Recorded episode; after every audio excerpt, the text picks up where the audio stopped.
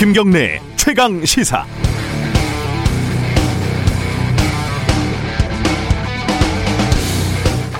올해 이상문학상의 소설가 이승우의 마음의 부력이라는 작품이 선정이 됐다고 합니다. 저는 아직 읽지 않은 소설인데 소설 얘기를 하려는 건 아니고 이 소설가의 수상 소감이 인상적이어서 얘기를 꺼냈습니다. 반복되는 일에 지치지 않고 사무원처럼 내 일을 하겠다. 바깥 날씨는 남극처럼 차갑지만 우리 사회의 온도는 우리 같은 항원 동물에게는 버거울 정도로 지나치게 뜨겁습니다. 특히 정치의 온도가 그렇지요.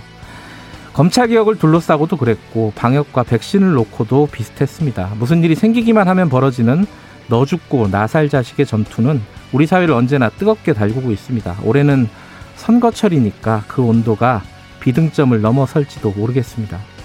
그래서 우리는 사무원처럼 일하는 미덕을 잃어버린 것 같습니다.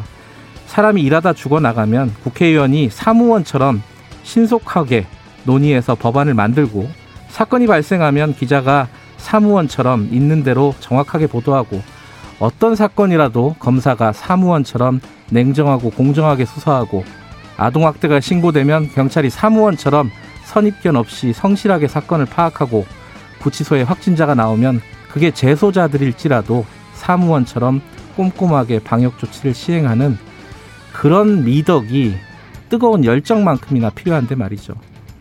늦었지만 새해 다짐이라고나 할까요? 사무원처럼 빠트림 없이 꼼꼼하게 사무원처럼 정확하고 냉정하게 취재하고 보도하고 방송해야겠습니다. 1월 5일 화요일 김경래 최강 시사 시작합니다.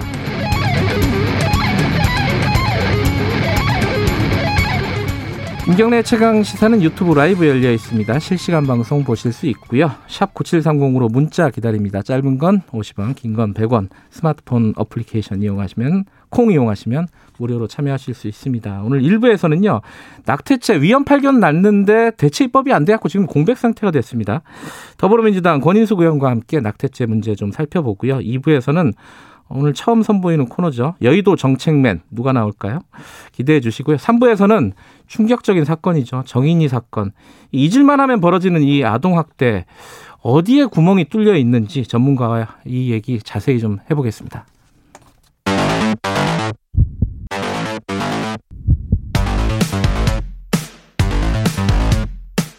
오늘 아침 가장 뜨거운 뉴스 뉴스 unboxing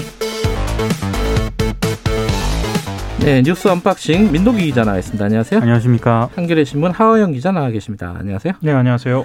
하어영 기자는 신년 들어서 처음 뵀으니까 예. 새해 복 많이 받으십시오. 새해 복 많이 받으십시오. 예. 사무원처럼 시작해 보도록 하겠습니다.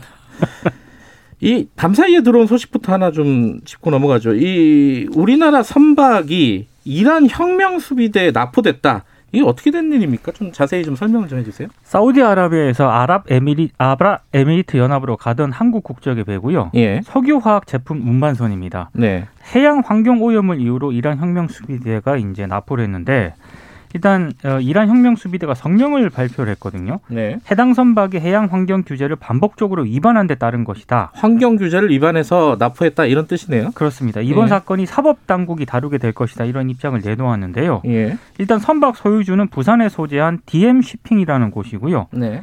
어, 오일 제품이라든가 석유화학 제품을 운송하는 그런 선조 회사라고 합니다. 해당 선박에는 한국 선원 5명, 미얀마인 11명, 인도네시아인 2명, 베트남인 2명 등 모두 20명이 승선해 있었다라고 하는데요.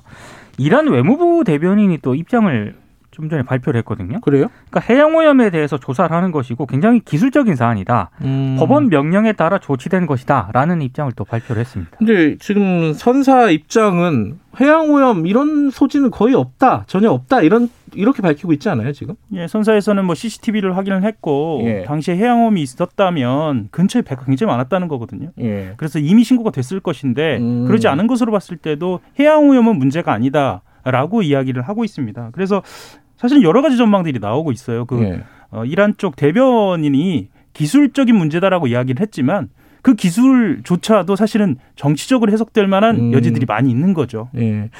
그러니까 뭐 개연성도 해양 오염을 뭐 일으켰을 개연성도 별로 없는 상황이고 확인을 했더니 그렇지 않았다라는 건데 네. 어쨌든 이란하고 우리 쪽 얘기가 다른 건데 왜 했을까? 여기에 대한 뭐 여러 가지 해석들이 있습니다. 뭐 어떤 해석들이 나오고 있죠? 그러니까 일단 로이터 통신 보도가 하나 눈길을 끌고 있습니다. 예. 그러니까 미국이 이란을 제재를 했잖아요. 예. 그때 한국과 이란의 수출입 대금 결제 통로가 막혔습니다. 이제 이란 외교부가 이보다 앞서가지고 하나 발표를 한 게 있는데 곧 이란을 방문할 예정인 한국 외교부 인사와 미국의 대이란 제재로 한국 내 시중은행에 동결된 이란 자산을 푸는 방안을 논의할 예정이다 이렇게 발표를 한 적이 있거든요. 음, 그러니까 이것과 연관이 있는 것 아니냐라는 그런 해석이 나오고 있습니다. 이거 이제 추측인 거죠. 추측입니다. 그죠? 예. 네, 어, 우리가 지금 동결한 이란 자산하고 연계된 문제일 수도 있다. 그렇습니다. 뭐 이런 추측들이 나오고 있는 거고.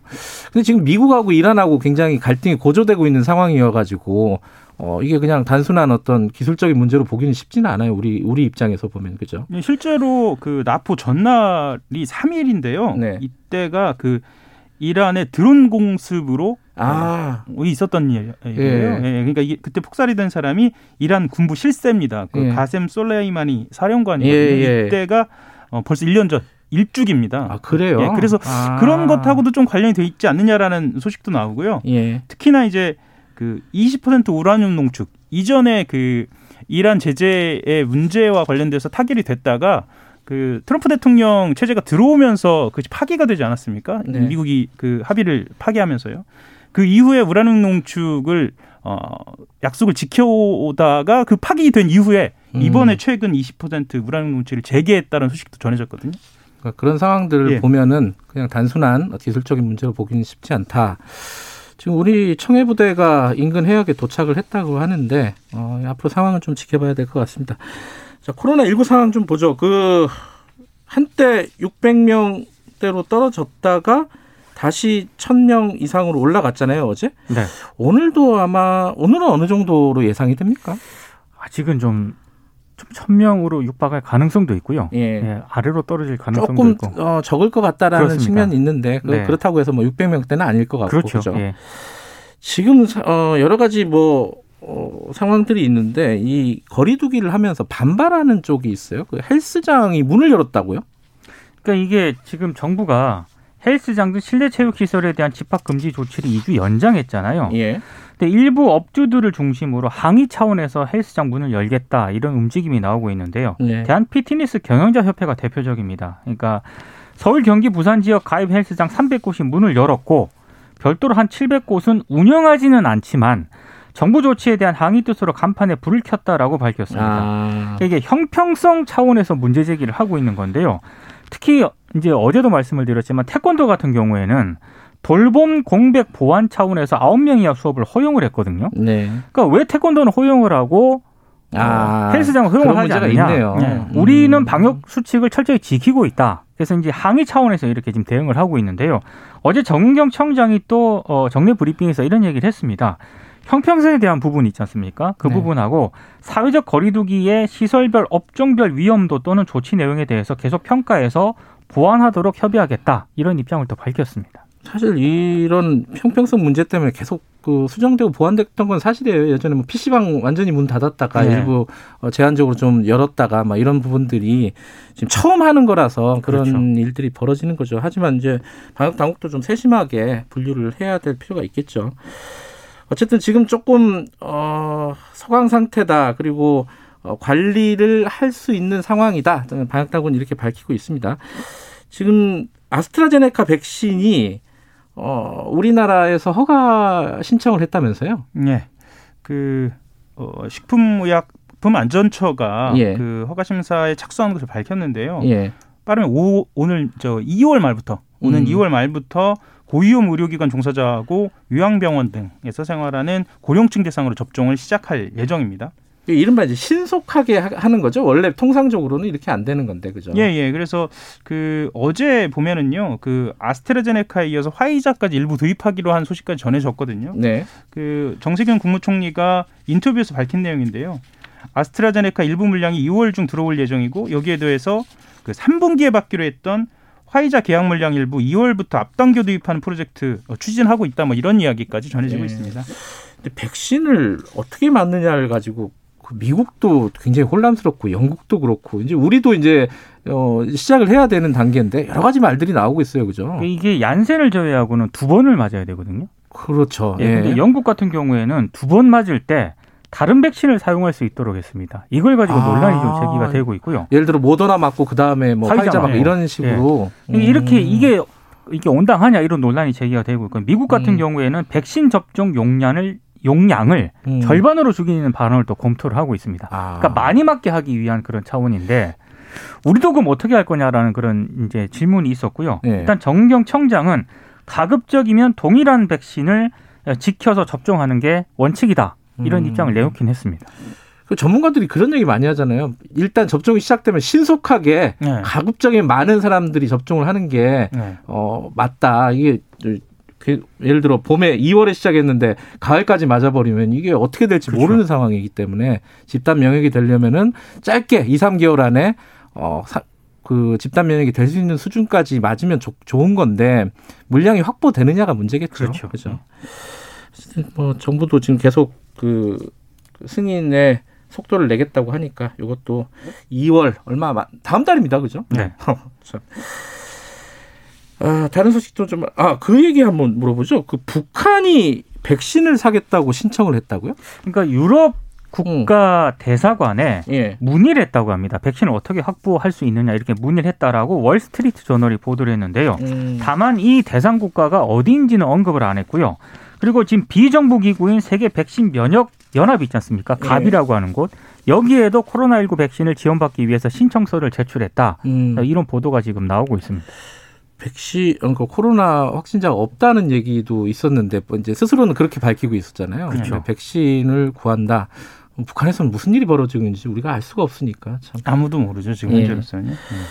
네, 다른 소식도 좀 알아보죠. 저희들이 3부에서 좀 자세히 다룰 건데 이게 굉장히 사건이 좀 커졌습니다. 대통령 언급까지 나왔고 어, 정인이 어, 그러니까 사망한 아동 이름인데 정의나 미안해 이런 해시태그 해시태그를 달고 이런 추모 물결도 좀 일어나고 있고 근데 지금 가장 큰 문제는 어, 경찰에 신고를 몇 번이나 했는데 제대로 안 됐다 이게 이제 가장 큰 논란 아니겠습니까, 그죠?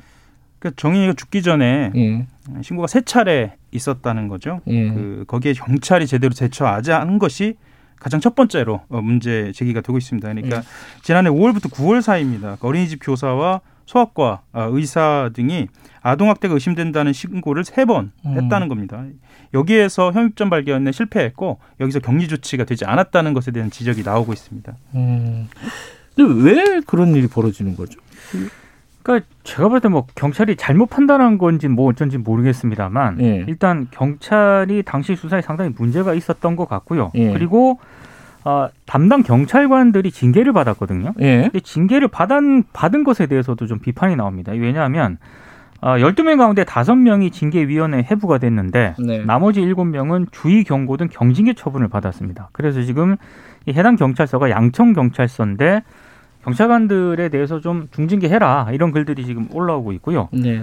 그리고 또 하나 논란이 되고 있는 게 검찰입니다. 네. 왜냐하면 살인죄가 아니라 아동학대치사를 적용을 했거든요. 네. 그래서 양부모에게 살인죄를 적용해야 한다라는 그런 목소리도 지금 높아지고 있는 그런 상황입니다. 근데 잘 이해가 안 되는 게 그 세 번이나 신고가 됐으면은 아무리 뭐 경미하게 보일지라도 겉보기로 검- 경미하게 보일지라도 세 번 반복된 신고가 있었으면 뭔가 조치가 달라야 되는 거 그렇죠. 아닌가요? 예, 그 실제로 어린이집 교사, 소아과 의사, 아동보호 전문기관에서 신고를 했다는 건 예. 신고할 수 있는 주체가 모두 동원됐다라는 거하고 같은 말이거든요. 그렇죠. 그러니까 어, 실제로 경찰이 이번만큼은 적절하게 대응하지 않았다는 책임을 피하기 어려워 보입니다. 또 경찰 신고가 양천서 여청계, 그러니까 여성 청소년과에 접수된 뒤로 네. 수사팀이 세 개의 세 군데로 나뉘어서 수사가 됐다라는 이야기거든요. 이것 또한 그만큼 경중을 가리지 못했다는 이야기이기도 하고요. 예.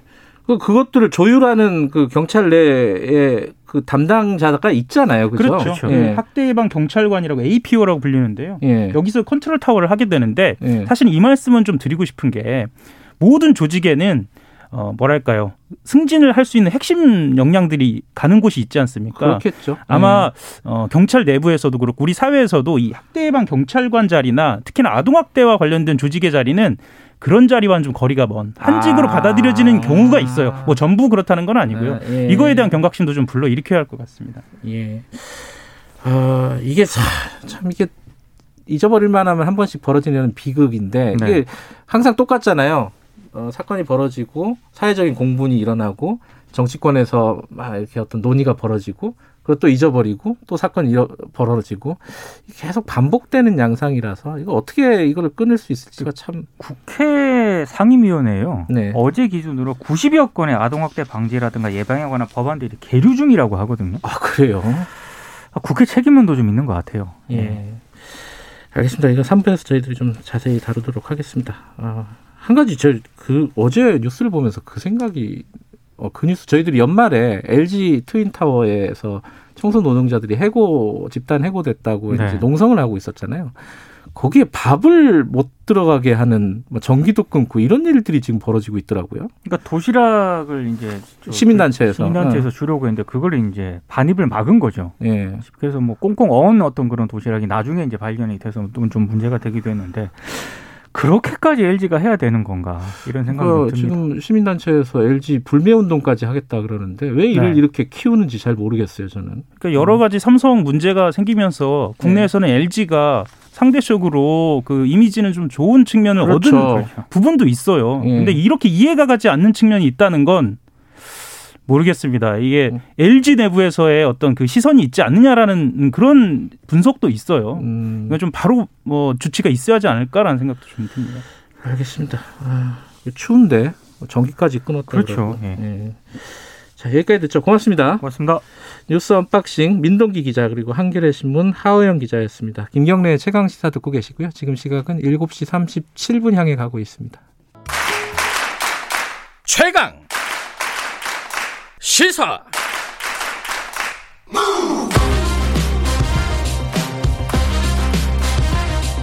지금 여러분께서는 김경래 기자의 최강 시사를 듣고 계십니다. 네, 2019년 4월에 헌법재판소에서 낙태죄 관련해서 위헌 판결이 났죠. 어, 그래서 이제 작년 말, 그러니까 며칠 전이죠. 어, 2020년 12월 31일까지 어, 대체 입법, 어, 그걸 보완한 입법을 해야 되는 상황이었는데 국회가 이걸 못했습니다. 결국은 못하고 해가 지나갔고 2021년을 맞이해서 사실상 좀 공백 상태가 생겼다 이런 말이 나오고 있죠. 어, 관련된 어떤 대체 입법 을 내신 어, 더불어민주당 권인숙 의원과 함께 얘기 좀 나눠보겠습니다. 의원님 안녕하세요. 예, 안녕하세요. 지금 이제 그 위헌 판결 위, 이후에 대체 입법이 안 돼서 공백 상태다 이런 이런 얘기가 있는데 이러면은 어떤 문제가 발생을 하는 겁니까? 아, 특별한 문제가 발생한다기보다는 네. 어, 현재 진행되고 있는 것이 그냥 진행이 되는데 예. 그것이 더 이상 불법이 아닌 상태가 되는 거죠. 그것이 합법적인 상태로 바뀌는 거죠. 음, 원래 낙태라는 게 사실은 뭐 불법이었지만은 음성적으로 실제로 많이 진행이 됐던 건 사실이잖아요, 그죠? 대부분이 음성적으로, 그러니까 비합법 상태에서 진행이 되었죠. 그러니까 네. 합법 상태에서 진행된 거는 공식 통계로 잡힌 것 중에 한 5%에서 10% 정도밖에 되지 않고요. 네. 대부분은 다 비, 비합법적 상태에서 진행이 되었죠. 음, 아, 그보다 더 비율이 더 높을 거라고 얘기했습니다. 아 실제로 이제 통계에 잡히지 않는 것까지 그렇죠. 따져보면요. 연 5만 건에서 한 20만 건까지 얘기가 되고 있으니까요. 아, 그게 그 정도로 5만에서 20만 정도로 이렇게 격차가 큰 걸 보면은 아직 정확한 통계조차 없는 거네요, 그죠? 그렇죠. 뭐 재작년에 그 이제 보건사회연구원에서 네. 그 실시한 이제 그 조사에서 잡힌 게 한 5만 건 정도였으니까요. 예. 그게 뭐 정확하게 잡힐 수 있는 그 조사는 아니잖아요. 예. 그러면 이게 지금 원래 음성적으로 이루어지던 것이 이제 불법은 아니게 됐다. 그럼에도 불구하고 뭐 어떤 의료보험이라든가 건강보험이라든가 이런 부분에 대한 지원은 전혀 없는 거잖아요, 지금. 어떻게 돼 있습니까? 어, 기존에 그 합법적이라고 합법의 범죄에 들어왔던 그 낙태의 경우에는 의료보험이 되었습니다. 급여 음. 처리가 되었었고요. 합법적인 것들. 예. 그렇죠. 이제는 근데 이제 논리적으로 보면 어 이젠 다 합법이 되었기 때문에 음. 의료보험의 혜택을 받아야 되는 건데 아직 음. 어 이 결정이 내려지지 않았고 예. 이제 현실적으로 보면 어 입법이 빨리 돼서 입법의 그 힘으로 이제 이게 좀 실천돼야 되는 문제가 있는 거죠. 음. 그래서 입법만 되면 한 달 안에 이제 그 통역 이렇게 만들 그렇게 이제 제, 제도가 만들어질 수 있는데 네. 어, 실천될 수 있는데 아 입법을 한 2월부터 좀 저희는 서두르려고 하고 있고 벌써 이제 발의는 하려고 하고 있습니다. 음. 그리고 이미 남인순 의원님도 발의를 하셨고요. 예. 네. 근데 그 지난해에 정부안도 나오긴 했잖아요. 정부안이 네. 보니까 이제 14주까지는 임신부의 결정에 맡기고 24주까지는 조건부로 허용한다. 이거는 네. 어떤 문제가 있는 거예요? 가장 큰 문제는 예. 여전히 이 여성의 임신 중지를 낙태죄라는 것으로 묻고 있다는 음. 그 그것에 여성들이 크게 반발한 거죠. 음, 더 이상 음. 이거를 죄로 국가가 죄로 심판하지 말아라라고 음. 하는 게 가장 핵심적인 내용이었고요. 네. 또 다른 면에서 보면 어, 이제까지 한국에는 낙태가 불, 비합법이긴 했습니다만 네. 어, 실제적으로 이 사문 이게 처리된 적이 거의 없어요. 음. 지난 10년간 기소된 게 10건밖에 되지 않는 완전히 사문화된 그런 법이었는데 네. 새롭게 형법에 그렇게 자세하게 관련 조항과 어, 요구 조항을 넣으면서 형법을 다시 생명을 불어넣는 그 시도에 대한 어, 그 항의가 굉장히 높게 일어났던 음, 거죠. 그러니까 법- 죄로 보지 말아라는 거죠. 이건 컨셉을 바꾸지 않으면 음. 어, 이것에 대한 사회의 대응이 달, 바뀔 수가 없다라고 본 거죠. 그러니까 지금 말씀하시는 거는 정부의 안은 여전히 낙태를 죄로 보고 있다 이런 말씀이신 거네요. 그렇죠. 음. 그러면 이제 헌법재판소의 취지랑 좀 역행하는 거 아닙니까? 그렇죠. 그러니까 그것이 어, 그 정부 안을 받아들이지 못했던 사람들의 핵심적인 음. 어, 문제 제기였습니다. 예. 그런데 국회에서 정부 안은 정부 안인데 국회에서는 왜 이거를 계속 방기하고 있었느냐 이 문제 제기가 있잖아요. 방기했다라고 보기에는 좀 음. 어려운데요. 네. 일단 이게 법사위 법안 소위에서 처리가 돼야 되는데 네. 국민의 힘이 아주 극, 극, 그 스펙트럼으로 보면 가장 좀 보수적인 입장에서의 예. 안들을 가지고 있었습니다. 예. 뭐 6주 내지 10주 뭐 이런 얘기를 하고 있었고요. 그러니까 음. 헌법재판소의 안하고도 안에서도 안 하고 전혀 어 무관하게 멀리 떨어지게 굉장히 저희가 보기에는 거의 수부적인 그런 안을 냈었기 때문에 네. 이 자체가 지금 상황에서 법안 소위에서 합의를 보고 네. 통과되기는 좀 어려운 그런 현실이 있었습니다. 아. 그래서 공청회 정도에서 멈춘 면이 분명히 있는 거죠. 공청회 때도 어, 국민의힘에서 이제 초청한 음. 네 명의 진술인은 아까도 말씀드린 그 스펙트럼에서 가장 우쪽에 있는 그러니까 그 뭐- 나- 낙태죄를 그러니까 말하자면 그렇죠. 쉽게 말하면 찬, 찬성하는 쪽. 그렇죠 낙태죄를 예. 계속 유지해야 한다라는 음. 명분에 강하게 그 유지하는 명분을 강하게 그 주장하시는 분들 와서 비디오 트시고 막 이랬었는데 예. 그런 이제 분들이 모셨던 거가 현실입니다. 음. 그래서 이 국회에서 합리적으로 토론하고 선택할 수 있는 지형이 만들어지기는 굉장히 어려웠습니다. 아하. 그러면 민주당에서는 이 법을 그 국민의힘의 입장은 어, 그 낙태죄를 계속 좀 유지하는 쪽으로 방향을 잡고 있다 그러면은 국민의 지금 민주당하고 입장이 다른 거잖아요, 그죠? 그렇죠. 저희 당 같은 경우에는 사실 뭐 그때 박범계 의원님도 표현을 했었 저기 나- 자기는 낙태죄 폐지에 찬성한다라고 네. 어, 명확하게 표현을 했었을 만큼 대부분의 의원님들이 예. 이걸 좀 전향적으로 바꿔야 한다라는 의도를 의사를 가지고 있었습니다. 박주민 음. 의원도 뭐 들어 있었고요. 네. 박주민 의원은 자- 본인이 낙태죄 폐지에 관한 발의까지 한 상태이지 음. 않습니까? 예. 그러니까 전반적으로 더불어민주당만의 논의였다면 예. 저는 이 이제 형법상의 이 사문화된 이 법을 좀 폐지하고 그래서 네. 그거를 좀 더 법적으로 좀 강력하게 바타 이제 이제 그 이제 뒷받침을 해주고 예. 그다음에 이제 모자 보건법을 바꾸는 이 음. 일들이 좀더 쉽게 이루어졌겠죠. 음, 그 국- 지금 민주당 내에서는 좀 정리가 됐습니까, 그러면? 지금, 어, 의원님께서 말씀하신 그런 낙태죄 전면 폐지 쪽으로? 형법상의 정리는 아마 불가능하지 않을까 싶습니다. 다시 돌아가기는 쉽지 않고요. 예.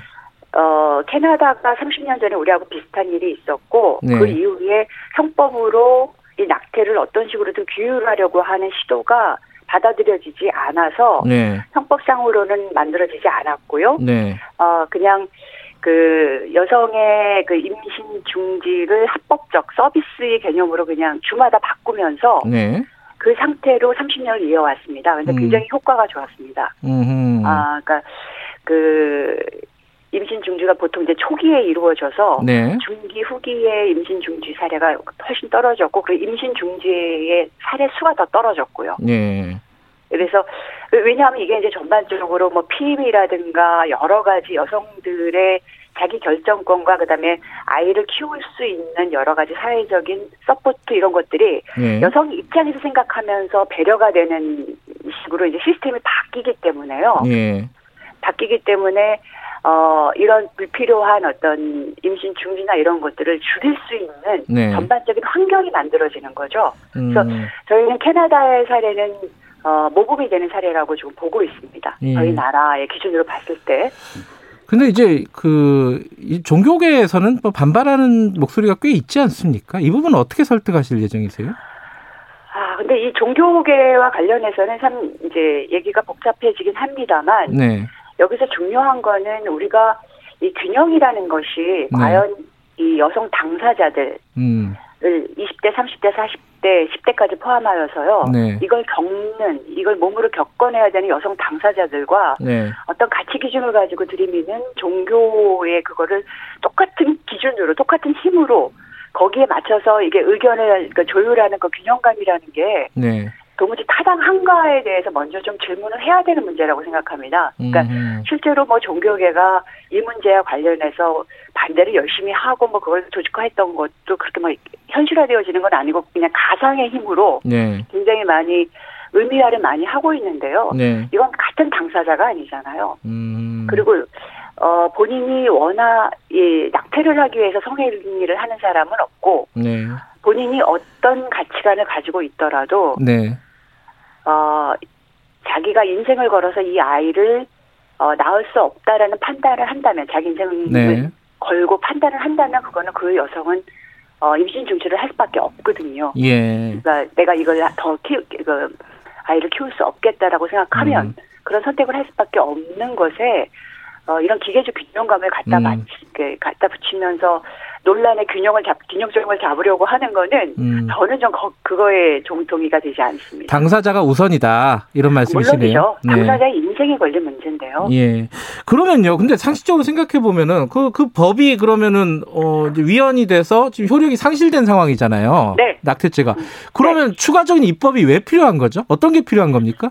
아, 추가적인 입법은 이제 네. 모자보호권법상의 그 관련 조항도 가- 다 같이 효력으로 있게 되었고요. 예. 일단 지금 가장 중요한 거는 이제 임신 중단 시술 의사들에 대한 여러 가지 처벌 규정이 예, 있어요. 예. 그런 것들이 좀 없어져야 되는 게 이제 음. 이 빠르게 처리돼야 되는 부분이고요. 예. 또 다른 부분에서는 어 지금 전 세계 대부분의 그 선진 국가들이 많이 사용하고 있는 네. 그러니까 초기 임신에서 많이 사용하고 있는 약물 도입 음. 미 빨리 이제 시행돼야 되는 정부도 빨리 이제 이거를 도입하도록 하겠다라고 지금 발표를 해놓은 상태고요. 음. 그리고 말씀드렸듯이 어, 의료보험이 네. 빨리 적용이 돼야 하지만 이제 여성들에게 있어서는 네. 이 의료 서비스를 좀 제대로 받으면서 건강하게 음. 이 몸을 좀 지켜나가고 그 이후에 뭐 이후에 이제 자기 또 다른 이 문제들을 해결해 나갈 수 있는 그런 게 이제 열리는 거죠. 그런, 근데 그 얘기 있잖아요. 의사들이 이런 그 낙태 시술, 임신 네. 중단을 하지 않을 어떤 권리를 줘야 된다, 의사들에게. 어, 거부할 수 있는 권리. 이런 거에 대해서는 어떻게 생각하십니까?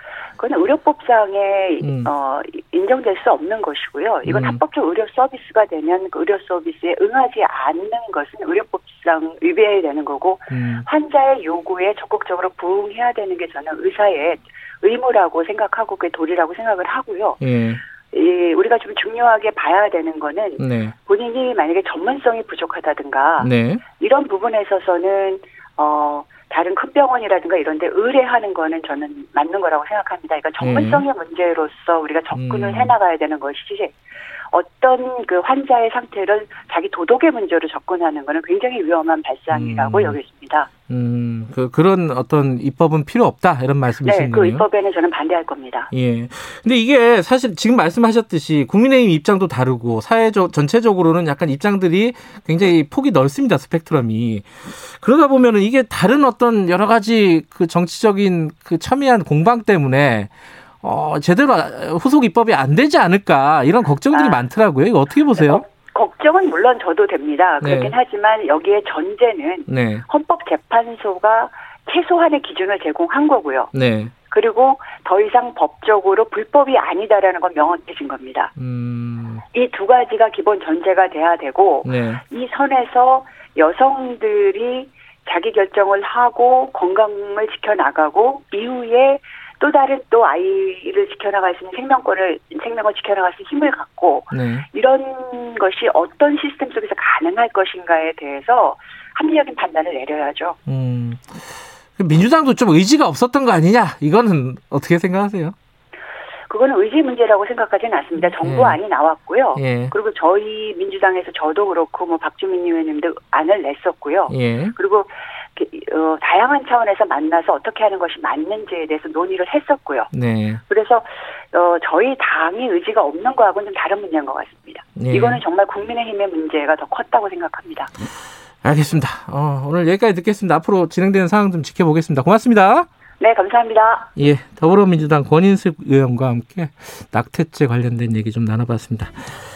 김경래 최강사 1부는 여기까지 하죠. 잠시 후 2부에서는요. 여의도 정책 맵 새로 만들어진 코너입니다.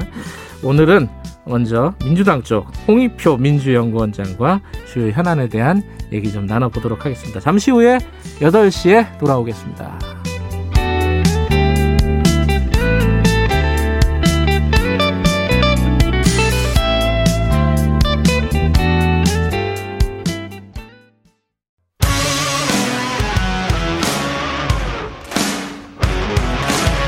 뉴스타파 기자 김경래 최강 시사.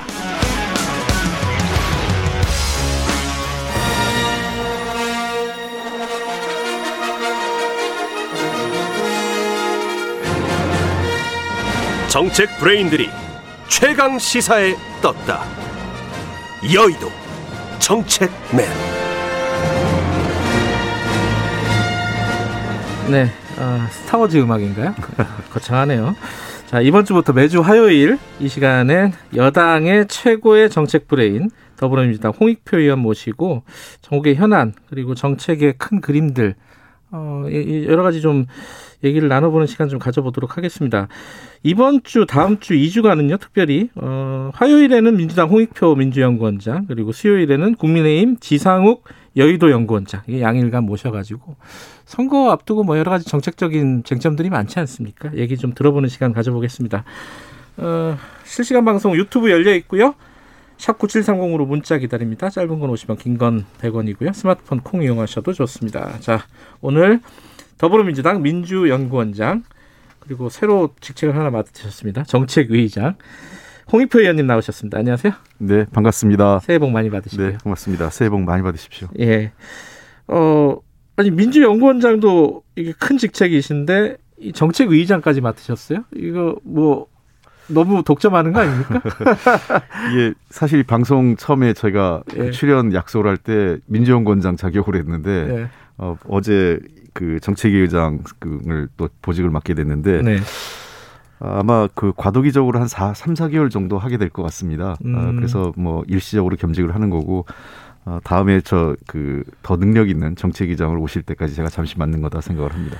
그 아마 저기 정치에 대해서 관심이 없으신 분들은 정책위 의장은 도대체 정책하는 사람인 것 같은데 뭔지 네. 잘 모르는 분들도 꽤 있을 거예요. 네. 정책위 의장은 당에서 도, 어, 정확히 어떤 일을 만드는 겁니까? 어, 정책위 의장 경우에는 당의 이제 모든 그 입법 과제, 그다음에 정책 과제에 대해서 사실상 총괄적으로 그 음. 관리하고 있는 직책입니다. 어, 우리 당 같은 경우는 당 대표가 임명을 하기 하고요. 네. 아마 국민의힘 같은 경우는 어, 원내 대표하고 러닝메이트식으로 돼 네, 맞아요. 겁니다. 예. 예, 그 그다음에 두 번째 그 여당 같은 경우 특히 중요한 게 네. 당정청 협의를 주도 그 사실상 주, 주관하는 그 책임자가 이제 다- 정책위 의장입니다. 그래서 음, 주로 이제 청와대 정책실장 그다음에 정부 측으로서는 주로 국무실장 또는 국무조정실장 또는 그 경제 기획부 그 기재부 장관이죠. 예. 경제부총리 등과 함께 그 정책 전반에 대해서 당정청 간에 소통하고 어 정책 현안에 대해서 점검하는 직이기 때문에 어 사실상 여당 특히 여당으로서는 굉장히 중요한 어, 자리라고 할 수 있겠습니다. 입법이라든가 뭐 정책이라든가 뭐 그쪽에 예산까지 다 예, 예산까지 예. 뭐 컨트롤 타워 예, 당에 있어서는 이제 음. 그 실질적으로 그, 그 실무적으로 준비하고 당, 그 당정청 간의 소통 역할을 하고 있는 어, 저, 이 책임자라고 볼 수 있겠습니다. 근데 뭐 하루밖에 안 되셨긴 했지만은 그래도 어떤 뭐 포부 소회 그러니까 뭐 앞으로 이제 다- 어떻게 좀 정책을 이끌어 나가겠다 이런 약간 큰 그림 같은 게 있으십니까? 청취자분들에게 잠깐 말씀해 주시죠. 예, 그 사실 뭐 정책이 그 관련돼서는 제가 지난 그이 20대 국회에서 네. 2년간 정책위 수석부의장을 한 적이 있었습니다. 음, 그래서 뭐 낯선 자리는 아닌데요. 어, 아무래도 새해가 그 금년 한 해가 코로나19를 극복하고 네. 사실상 종식시켜야 되는 그런 한 해이고 나아가서 이를 바탕으로 경제 회복 그다음에 음. 어, 미래로 나가는 매우 중요한 전환기 해라고 생각을 합니다. 어, 더군다나 또 하나는 문재인 정부 이제 5년 차로 사실상 이제 여러 가지 정책에 있어서 우리가 그 전면적인 재평가를 해야 되는데요. 그거는 어, 미진한 부분은 뭐 미진한 부분대로 보완해야 될 것과 네. 또 정책 방향이 좀 잘못된 것은 수정해야 될 거고 음, 그다음에 어 추진 과정에서 절차상의 문제가 있는 거는 절차상의 문제를 좀 고쳐 나가야 되는 문제 그리고 미진했던 과제는 좀 더 그 추동력을 불어서 힘있게 마무리하는 네. 그런 한 해라고 생각을 합니다.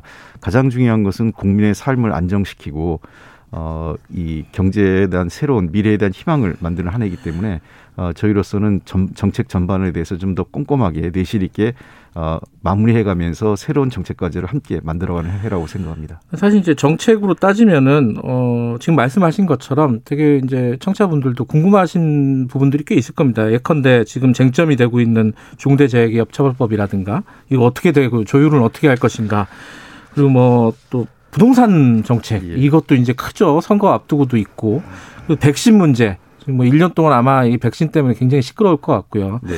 뭐 여러 가지 이제 어, 자세한 내용은 조금 이따 여쭤보도록 하고 요 얘기는 하나 뭐 언급하고 넘어가죠.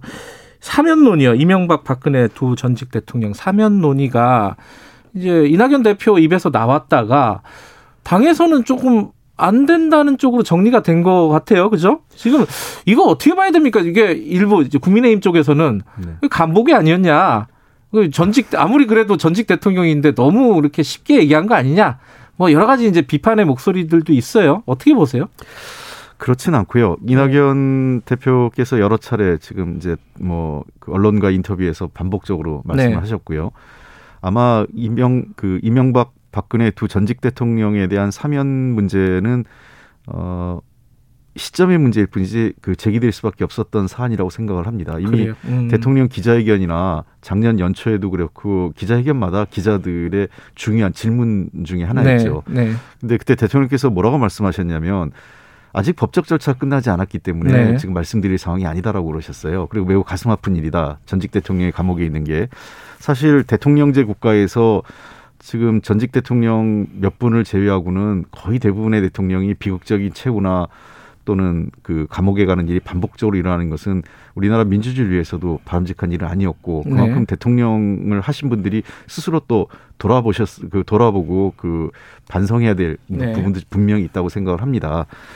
어 그래서 시점의 문제일 뿐이고 그 우리가 뭐 임, 그 이낙연 대표의 그 성정이나 지금까지 정치 인생을 보면 간보기 하거나 뭐 이럴 뿐은 아니에요. 음. 그러니까 본인은 이, 이것을 언젠가는 문제가 제기될 거고 또 이것이 제기되는 상황에서 언제까지 양쪽의 그 광화문 광장에서 태극기 부대 또 이런 음. 또 서초동의 집회 이런 어 사회적 양극 그 갈등이 어 심화되는 것을 지켜볼 수는 없다 이런 마음에서 그래서 충정이란 표현을 쓰셨던 것 같고요. 다만 어 국민들께서는 아직 화가 어 가라앉지 않으셨다 이렇게 좀 봅니다. 음. 그러니까 촛불을 들- 들으셨을 때 국민들이 느꼈던 분노, 그다음에 우리 사회에서의 불공정, 어, 부정의, 그다음에 음. 정치 권력에 대한 어떤 어, 문제점들에 대해서 어, 아직 국민들께서는 어, 용서가 안 되고 있는 상황이고 네. 또 뭐 아쉽게도 문재인 정부 또 우리 정부 여당이 노력을 했지만 또 미흡한 부분도 많이 있고 그래서 네. 여전히 그 이 저희에 대한 그 비판과 질책도 많으신 상황이기 때문에 네. 저는 정치권이 그러한 문제를 풀어가면서 사면 문제도 함께 어, 논의를 해야 되는데 그 시점이 언제일까 언젠가는 논의를 할 수밖에 없는 것 아닌가 생각합니다. 근데 곧 이제 14일이 이제 대법원 확정 판결이 나오잖아요. 네, 그렇습니다. 그러면 그때부터는 본격적으로 논의한다고 보면 되는 건가요? 그러 이 근데 이 사면론이라는 게 사실은 논의를 시작한다 언제 한다 이런 논, 그 자체가 의미가 있는 건 음. 아닙니다. 아, 아시는 것처럼 사면 복구는 대통령의 예. 고유 권한이고요. 네.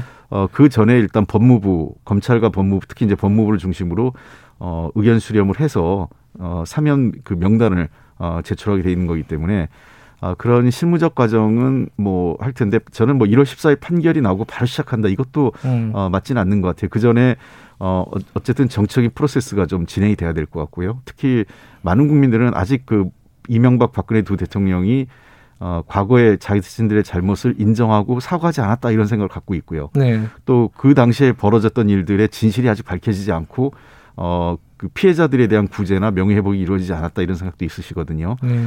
저는 단순히 대- 두부 전직 대통령의 사면으로 끝나는 게 아니라 그 시기에 있었던 분열과 갈등, 그다음에 피해자의 구제와 명예회복 등을 포괄적으로 다루면서 두 분의 사면 문제가 함께 어, 논의돼야 되는 거지 두 분의 사면 문제만 다뤄 다룬 음. 것은 어, 국민 통합이란 말에는 부합하지 않을 것 같아요. 이명 이낙연 대표께서도 말씀하신 거는 두 전직 대통령의 사면만 얘기한 게 아니라 그런 포괄적인 문제를 담고 있는 의미라고 생각을 합니다.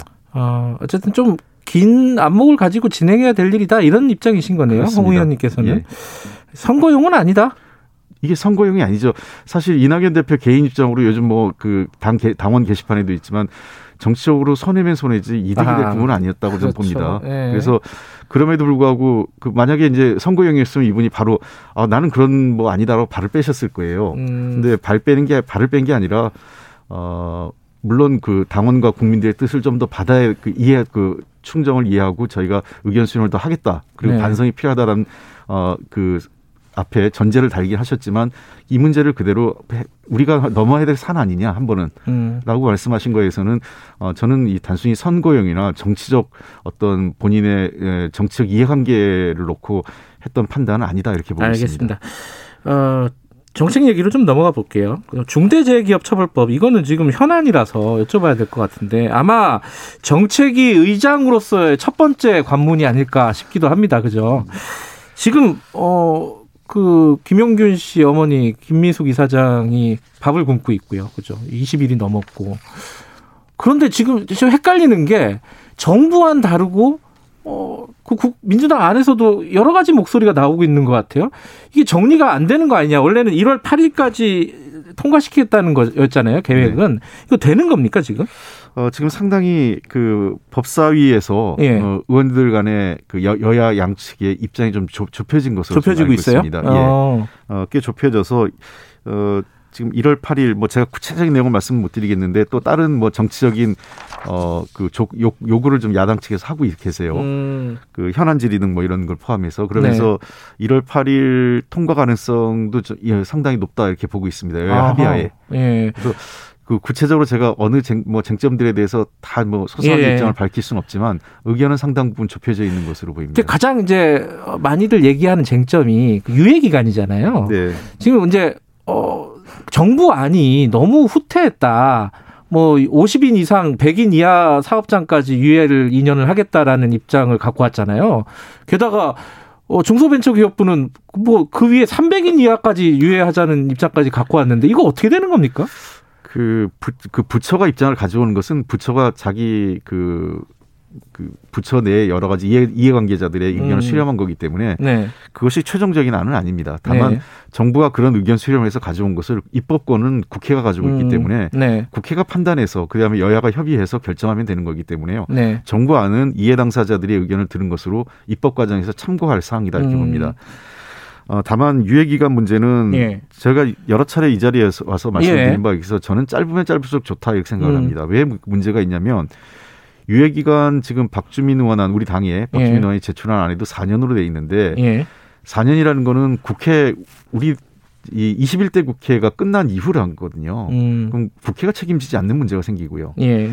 그다음에 과거에 제가 국회에서 여러 가지 입법 과정에서 유예 기간을 두면 유예 기간 동안 어 준비를 하는 게 아니라 그냥 유예를 하는 겁니다, 정말. 음. 그러니까 시간 되면 또 유예 달라고 그러고 그런 네. 경우가 있기 때문에 저는 유예 기간을 너무 길게 설정하는 것보다 현실적으로 어 그 저 준비할 수 있는 충분한 시간으로서의 설, 유예 기간을 설정해서 실질적인 유예 기간. 그렇습니다. 예. 어, 법적으로 준비하고 현장이 준비하고 네. 관련돼서 법과 예산 또는 관련 규정을 정비하는 시간으로서의 규정이기 때문에 어, 그런 걸 좀 산정해서 그 기간은 최대한 짧게 정할수록 좋다라고 생각을 음. 합니다.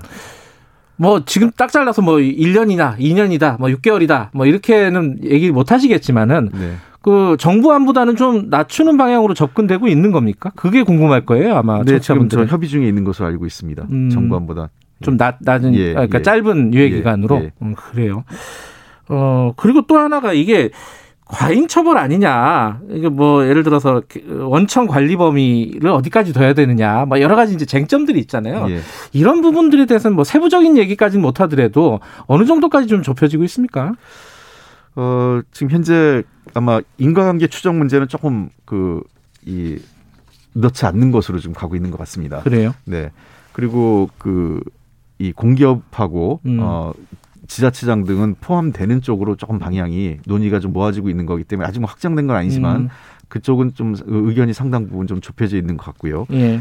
어, 다만 그 지금 현재 법 그 적용에서 사망자는 한 명 이상인 경우로 하, 하고 예. 책임 대상자 범위에는 아까 말씀드렸던 자치단체장 그다음에 행정기관장 포함되면서 경영자도 대표이사에서 대표이사 또는 안전관리이사 등으로 이제 음. 확장해서 하는데 어 그 말씀하신 것처럼 이게 그 이 어떤 명확한 책임의 명확성 문제에서 약간 문제 제기를 많이 하지만 최근에 포괄적으로 그 이런 그 현장에서 책임을 어, 법인 또는 법인 대표에게 묻는 경우도 그전 세계적인 입법 추세가 있습니다. 네. 그렇기 때문에 저는 이 문제는 합리적인 선에서 그 음. 결정될 수 있을 거라고 좀 보고 있습니다. 의견이 상당 부분 모아지고 있는 것으로 보입니다. 어, 한 명이 사망했을 경우에는 빠지는 거 아니냐 이런 우려는 없다는 말씀이시네요. 그렇습니다. 그렇게 음. 되면 사실은 김영균 씨 같은 경우가 빠지는 거거든요. 그 그렇죠, 사건은요. 그렇죠. 예. 지금 이 말이 안 되는 거죠. 지금 김영기 씨 어머니가 본인의 음. 자식 등을 포함해서 그런 일들이 없어 아, 없었으면 좋겠다고 단식을 하는데 법이 김영기 씨 사례를 제외하는 법이 만드는 거는 음. 어. 이 뭐랄까요? 이 본말이 전도되는다 할까? 그렇기 때문에 저는 당연히 한 명 이상으로 하는데 지금 많은 분들이 오해하는 것은 지금 일부 중소기업이나 소상공인들께서 우려하시는 게 무조건 그러면 한 명 이상 뭐 사망하거나 재해를 입으면 내가 처벌되는 거냐 이런 얘기 그렇죠. 하시는데 그런 걱정들 많이 합니다. 예. 어 그거는 그 너무 과도한 그게 이제 언론에 일부 언- 언론에서 이제 잘못 이제 음. 그 확장 그, 그 과장돼서 좀 나간 게 있어서 좀 그런데요. 그 우리가 예를 들면 교통사고에서 그 사망 사고가 있다고 해서 다그 처벌 그 중대 처벌받는 게 아니지 않습니까? 네. 그런 경우에는 어떤 상황에서 사고건이 발생했는지 음주 여부라든지 속도 네. 위반 여부 또 횡단보도인지 아닌지 또 그 저 이 사망자의 과실 여부 등등을 포함해서 법원에서 결정하는 거 아니겠습니까? 즉 이게 음. 이게 저 사망이 발- 사망 사건이 발생했을 때 그 관련 부처나 또는 뭐, 뭐 아니면 법그 경찰 등 수사기관 등이 조사를 해서 이게 정말 고의성이 있고 어, 충분히 사고를 예방할 수 있었는데 어, 사업주 대표이사가 그것을 그 뭐 도리어 그 안전 관리를 해태했거나 또는 방해해서 사고가 났다면 책임이겠지만 충분히 규정을 지키고 관련된 예산도 편성하고 어, 노력을 했으면 당연히 중대재해 그에서 대상에서 벗어나는 거죠. 그래서 마치 한 명 사망 사고 나면 무조건 처벌받는다 중대재해로 음. 이렇게 얘기하는 거는 어, 그사이 저이 법안하고는 전혀 좀 다른 내용이다. 그 너무 이, 이 사안에 대해서 큰 불안감이나 오해가 없으셨으면 좋겠다는 겁니다. 알겠습니다. 뭐 1월 8일 이후에는 어, 밥 굶으시는 분들이 식사를 하실 수 있는 네. 상황이 되는 거죠. 그렇게 그러면은? 됐으면 좋겠고요. 제가 네. 한 가지만 덧붙이면 제가 저는 이 생각을 갖고 있습니다. 이 문제는 단순히 법 통과로 끝나는 게 아니라 원래 이런 경우는 예방, 음. 그다음에 관리 점검, 그리고 마지막 처벌 이게 삼종 세 가지가 같이 가야 되는데 네. 법만 나오고 사실은 처벌 관련 법만 나오고 예방과 관리 점검 부분이 소홀 했기 때문에 어, 지금 법 통과가 일단 급하니까 하- 하는데 그 이후에 전반적으로 해- 음. 행정부 전체가 좀 해서 예방과 관리 점검의 새로운 시스템을 그다음에 현장과 소통해서 어, 현장의 불안을 해소할 수 있는 방안을 최대한 저희들이 1월 안으로 만들어낼 생각입니다. 어, 부동산 문제는 다음 시간에 좀 다뤄야 될 것 같고요. 시간 관계상 네. 좀 얘기가 길 것 같아가지고요. 하나 좀 궁금한 게 그 재난지원금 있잖아요. 이게 지금 3차 재난지원금 하고 있는데 양양자 의원이 어, 전 국민에게 두 2차 이 전 국민에게 주는 건 한 번 했었잖아요. 예. 2차로 지급하는 걸 준비해야 된다라는 네. 취지의 발언이 있었는데 뭐 어떻게 생각하십니까 이 부분은? 어, 이걸 제가 이- 여기 방송에서 한번 얘기했던 기억이 있습니다. 예. 방송에서 얘기한 게 작년 9월쯤이었는데요. 그때 음. 이 2차 그 추경하고 재난지원금 지급할 때인데 제가 뭐라고 그랬냐면 코로나 피해 상황이 과거하고 다르기 때문에 네. 선별과 보편 두 개로 양분해서 접근하는 게 아니라 선- 어떤 시기에는 선별로 어떤 네. 시기엔 보편이 가야 되고 내년 그러니까 금년이죠. 내년 상반기에 어쩌면 어, 보편적 국- 전 국민 보편 지급을 할 수도 있, 어야 음. 된다라는 얘기를 한 적이 있습니다. 네. 아, 저는 아직까지는 그 관련돼서 양양자 최고께서는 아, 뭐 어떤 이 그 공식적인 검토는 한 내용은 아닙니다. 음. 아직 정책위 차원이나 당정 간에 협의된 내용은 없고요. 네. 다만 필요하거나 필요성이 있거나 또는 이 코로나 상황이 조금 더 완화되면서 그 아까 말씀드렸던 경기 회복과 관련돼서 보편적 지급이 필요하다, 전 국민 지급이 필요한 시점이라고 음. 한다면 저희들이 그 적극적으로 논의할 생각은 있습니다만 음. 아직까지 그 단계는 현재로서는 어, 직접적인 구제, 피해 구제와 어, 당장의 그 어떤 방역에 대한 그 우리가 코로나 종식에 좀 집중해야 되기 때문에 네. 상황을 저희가 조금 더 면밀히 보면서 판단할 생각입니다. 상황을 좀 보겠다. 예. 그럼 기본적으로 이거 뭐 안 된다 이건 아니네요, 그죠? 어, 그거는 뭐 제가 이미 그 음. 앞서 9월 달에도 얘기했지만 열려 있는 상황이라고 얘기했는데 제가 그때 예. 얘기하니까 일부 언론에선 뭐 벌써 또 전 국민 주자 하는 거냐고 뭐 음. 얘기했지만 정책은 늘 6개월 내지 1년을 미리 내다보면서 판단해야 되는 거라고 생각을 합니다. 예, 알겠습니다. 이게 뭐 얘기하다 보니까 뭐 몇 가지 얘기는 못했네요. 어, 부동산 문제라든가 백신 문제는 다음에 네. 어, 다음 주에 오시면은 좀 자세히 좀 당의 입장을 좀 들어보도록 하겠습니다. 어, 정책위 의장으로서 어, 활약을 보여주시길 기대하겠습니다. 고맙습니다. 네, 감사합니다. 예, 홍익표 의원이었습니다. 지금 시각은 8시 19분입니다.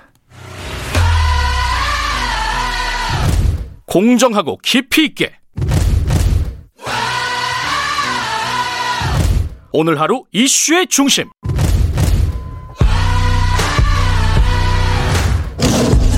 김경래의 최강 시사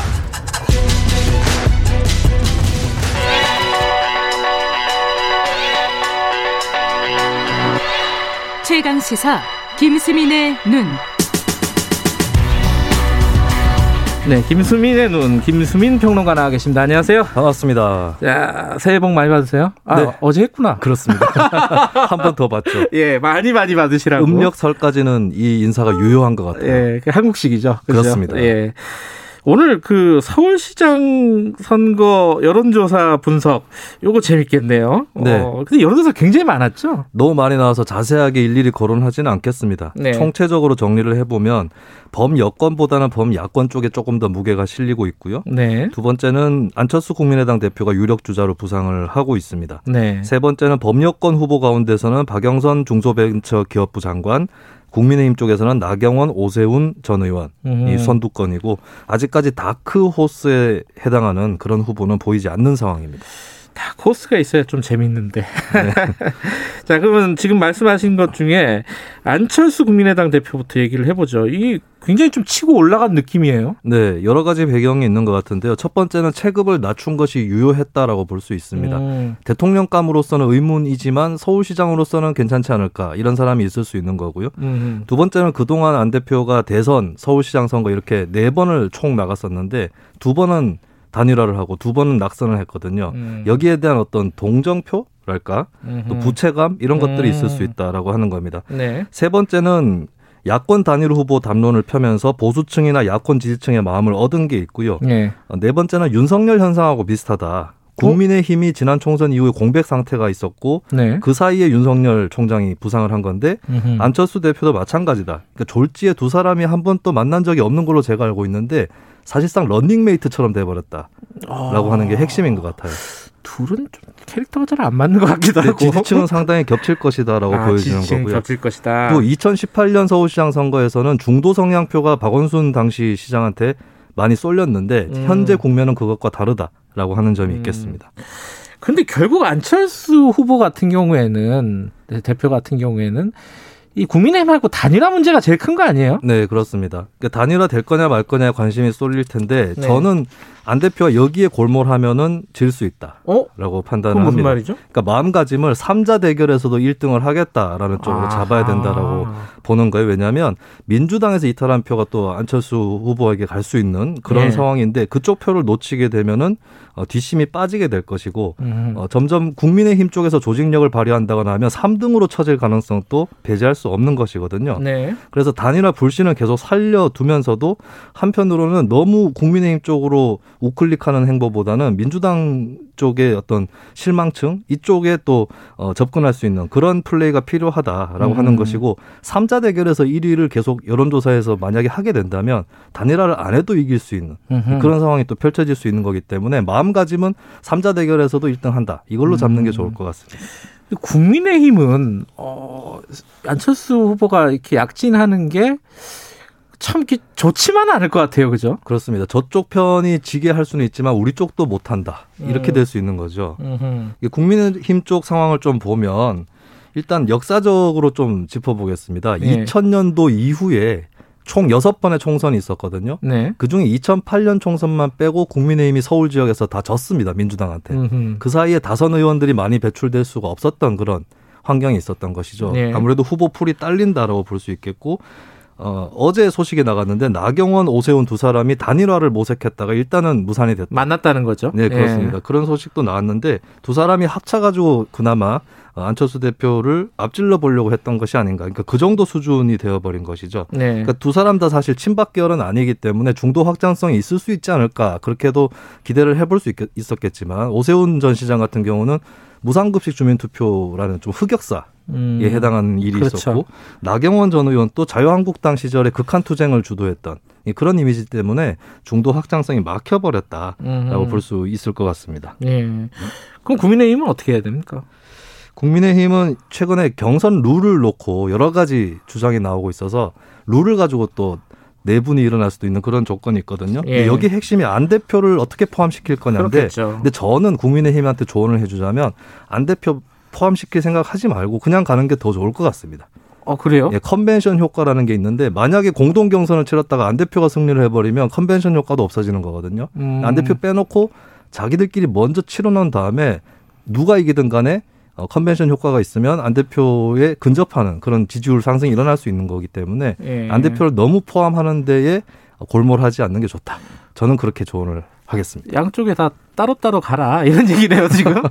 일단은 그러니까 단일화 효과가 살기 위해서라도 따로 네. 가는 맛이 또 강해야 됩니다. 음, 자 민주당 얘기해 볼까요? 어, 민주당 박영선 장관이 꽤 앞서고 있는 거죠 지금. 네, 그렇습니다. 그 박원순 전 시장이 삼선을 했기 때문에 그동안 밀려 있는 차들이 한꺼번에 나오지 않을까. 이런 기대를 할 법도 했는데 현재 여권에 그다지 좋은 상황이 아니기 때문에 또 작년에 당선된 국회의원들 같은 경우는 그걸 그만두고 출마를 하는 것도 버겁고 나갔다가 떨어지면은 잡는 게 아무것도 없기 때문에 예. 아무래도 후보 풀이 오히려 확장이 안 되고 있는 그런 상황이라고 볼 수가 있겠죠. 음. 그런데 그나마 비주류 이미지가 있는 박영선 장관이 현재로서는 어, 가장 앞장서서 치고 나가고 있다 이렇게 볼수 음. 있겠습니다.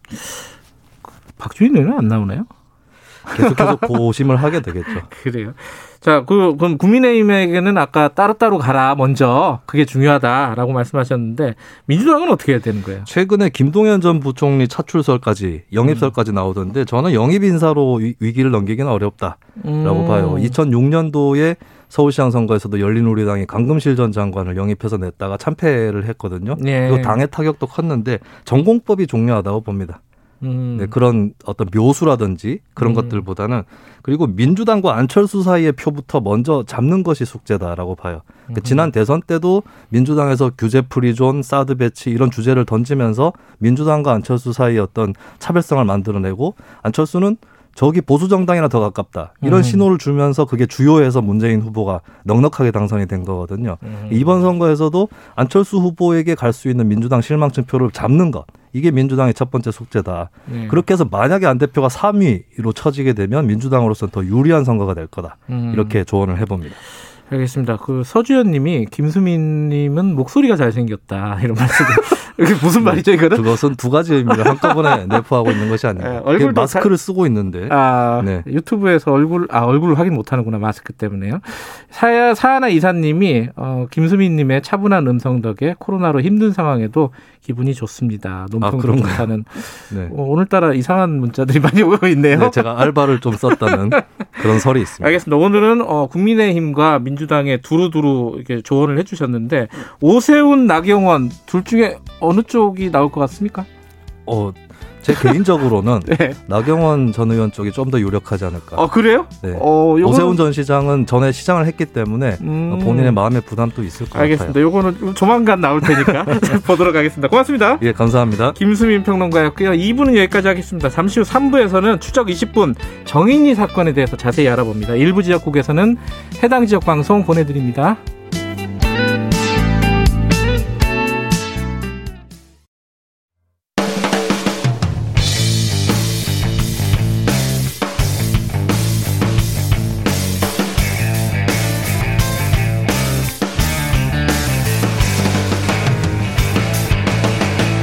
김경래의 최강 시사.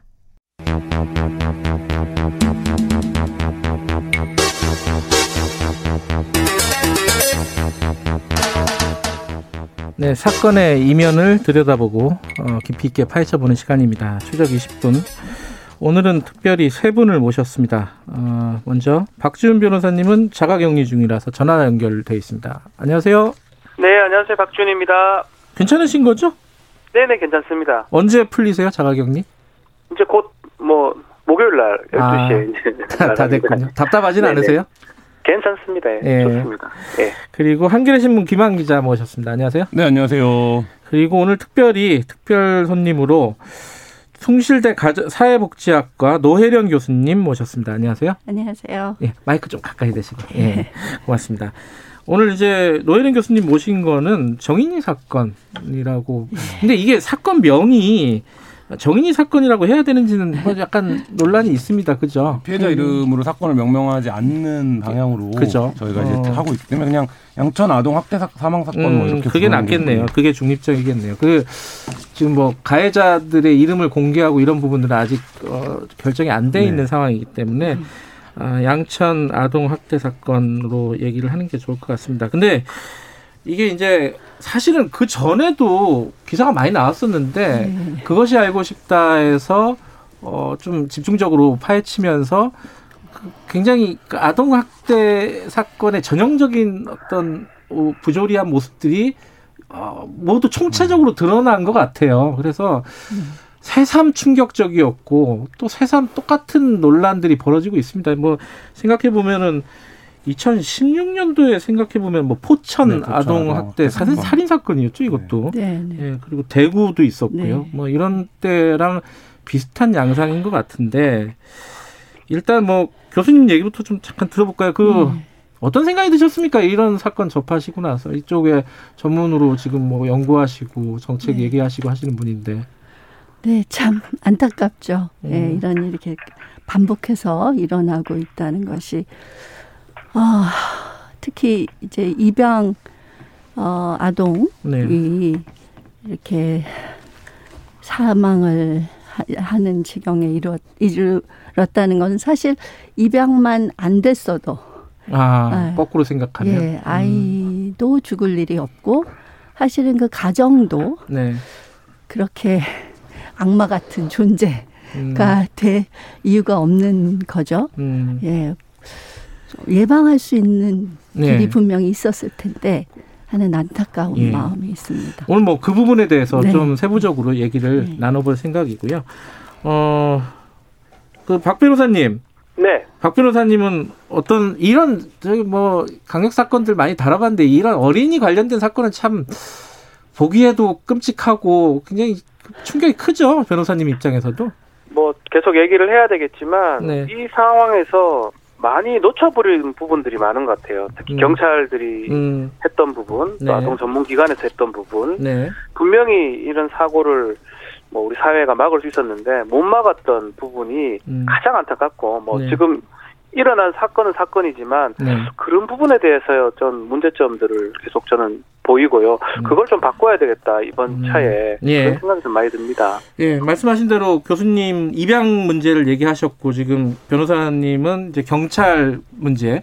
그러니까 이게 입양부터 시작해 갖고 학대가 벌어지고 그 학대가 신고됐는데 신고가 제대로 해결이 되지 않고 결국은 비극적인 어떤 결과가 나오는 이 과정 전반적으로 한번 좀 얘기를 나눠봐야 될 것 같아요.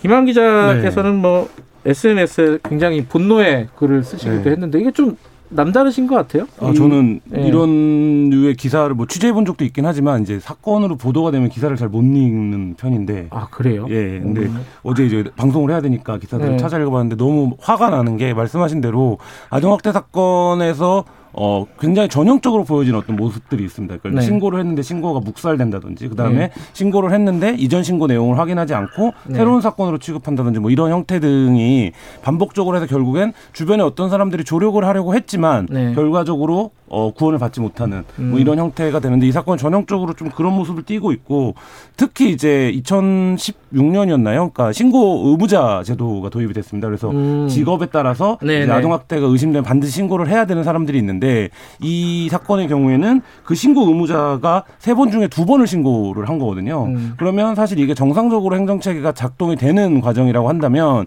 이 신고 의무자는 어쨌든 아동 학대 유부를 판단하는데 나름 전문성을 가지고 있는 사람들 네. 이잖아요. 그러니까 그리고 이제 세 번째 신고한 사람 같은 경우에는 의사인데 네. 근데도 이제 이게 제대로 그러니까 분리 조치가 음. 이루어지지 않았다. 이런 측면들은 어 이게 이제 아동 학대가 결과적으로 보면 이제 생애 전체 안전망이 작동을 해야 구해질 수 있는 문제인데 우리 사회가 늘 이런 문제가 발생하면 떠들썩하게 선정적으로 뭐 사건을 소비하지만 결과적으로 제도적으로 몇 년 전과 그 전과 전혀 달라진 게 없었다. 이런 게 너무 화가 나는 것 같습니다. 요 얘기를 본격적으로 하기 전에 그 김한 기자가 이 네. 사건 모르시는 분들도 있을 거예요. 네, 네, 좀 네. 바쁘신 분들 라디오에서 처음 들으시는 분도 있을 거고 가- 간단하게 개요부터 좀 약간 말씀해 주시죠. 이 사건은 애초에 이제 지난해 11월에 이 예. 양부모가 구속되면서 알려졌습니다. 그래서 생후 16개월 된 생후 16개월 된 입양된 아이가 외력에 의한 복부 손상으로 이제 사망한 사건이었는데요.